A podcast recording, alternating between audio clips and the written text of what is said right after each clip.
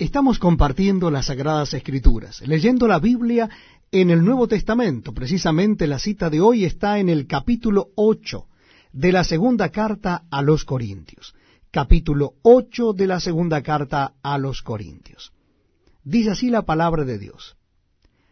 Asimismo, hermanos, os hacemos saber la gracia de Dios que se ha dado a las iglesias de Macedonia que en gran prueba de tribulación, la abundancia de su gozo y su profunda pobreza abundaron en riquezas de su generosidad.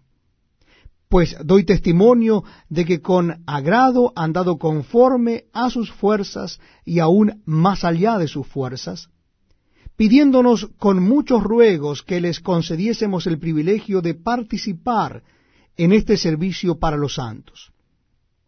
Y no como lo esperábamos, sino que asimismo se dieron primeramente al Señor y luego a nosotros por la voluntad de Dios.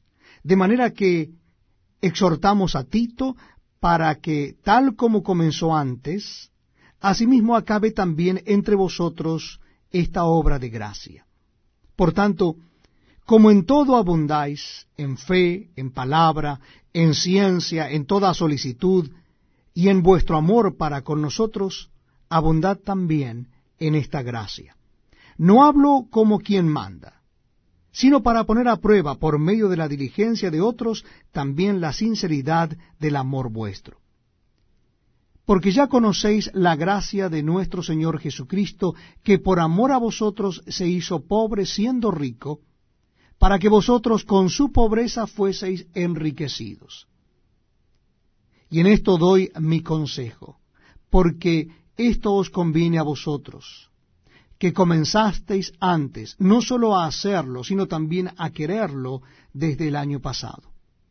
Ahora pues, llevad también a cabo el hacerlo, para que, como estuvisteis prontos a querer, así también lo estéis en cumplir conforme a lo que tengáis. Porque si primero hay la voluntad dispuesta, será acepta según lo que uno tiene, no según lo que no tiene.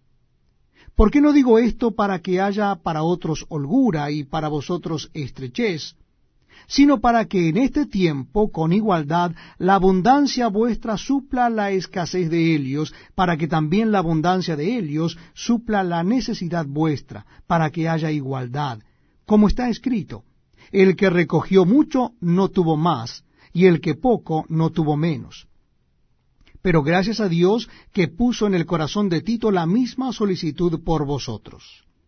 Pues a la verdad recibió la exhortación, pero estando también muy solícito, por su propia voluntad, partió para ir a vosotros.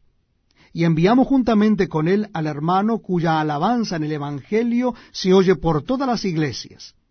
Y no solo esto, sino que también fue designado por las iglesias como compañero de nuestra peregrinación para llevar este donativo, que es administrado por nosotros para la gloria del Señor mismo y para demostrar vuestra buena voluntad, evitando que nadie nos censure en cuanto a esta ofrenda abundante que administramos, procurando hacer las cosas honradamente, no sólo delante del Señor, sino también delante de los hombres Enviamos también con ellos a nuestro hermano cuya diligencia hemos comprobado repetidas veces en muchas cosas y ahora mucho más diligente por la mucha confianza que tiene en vosotros.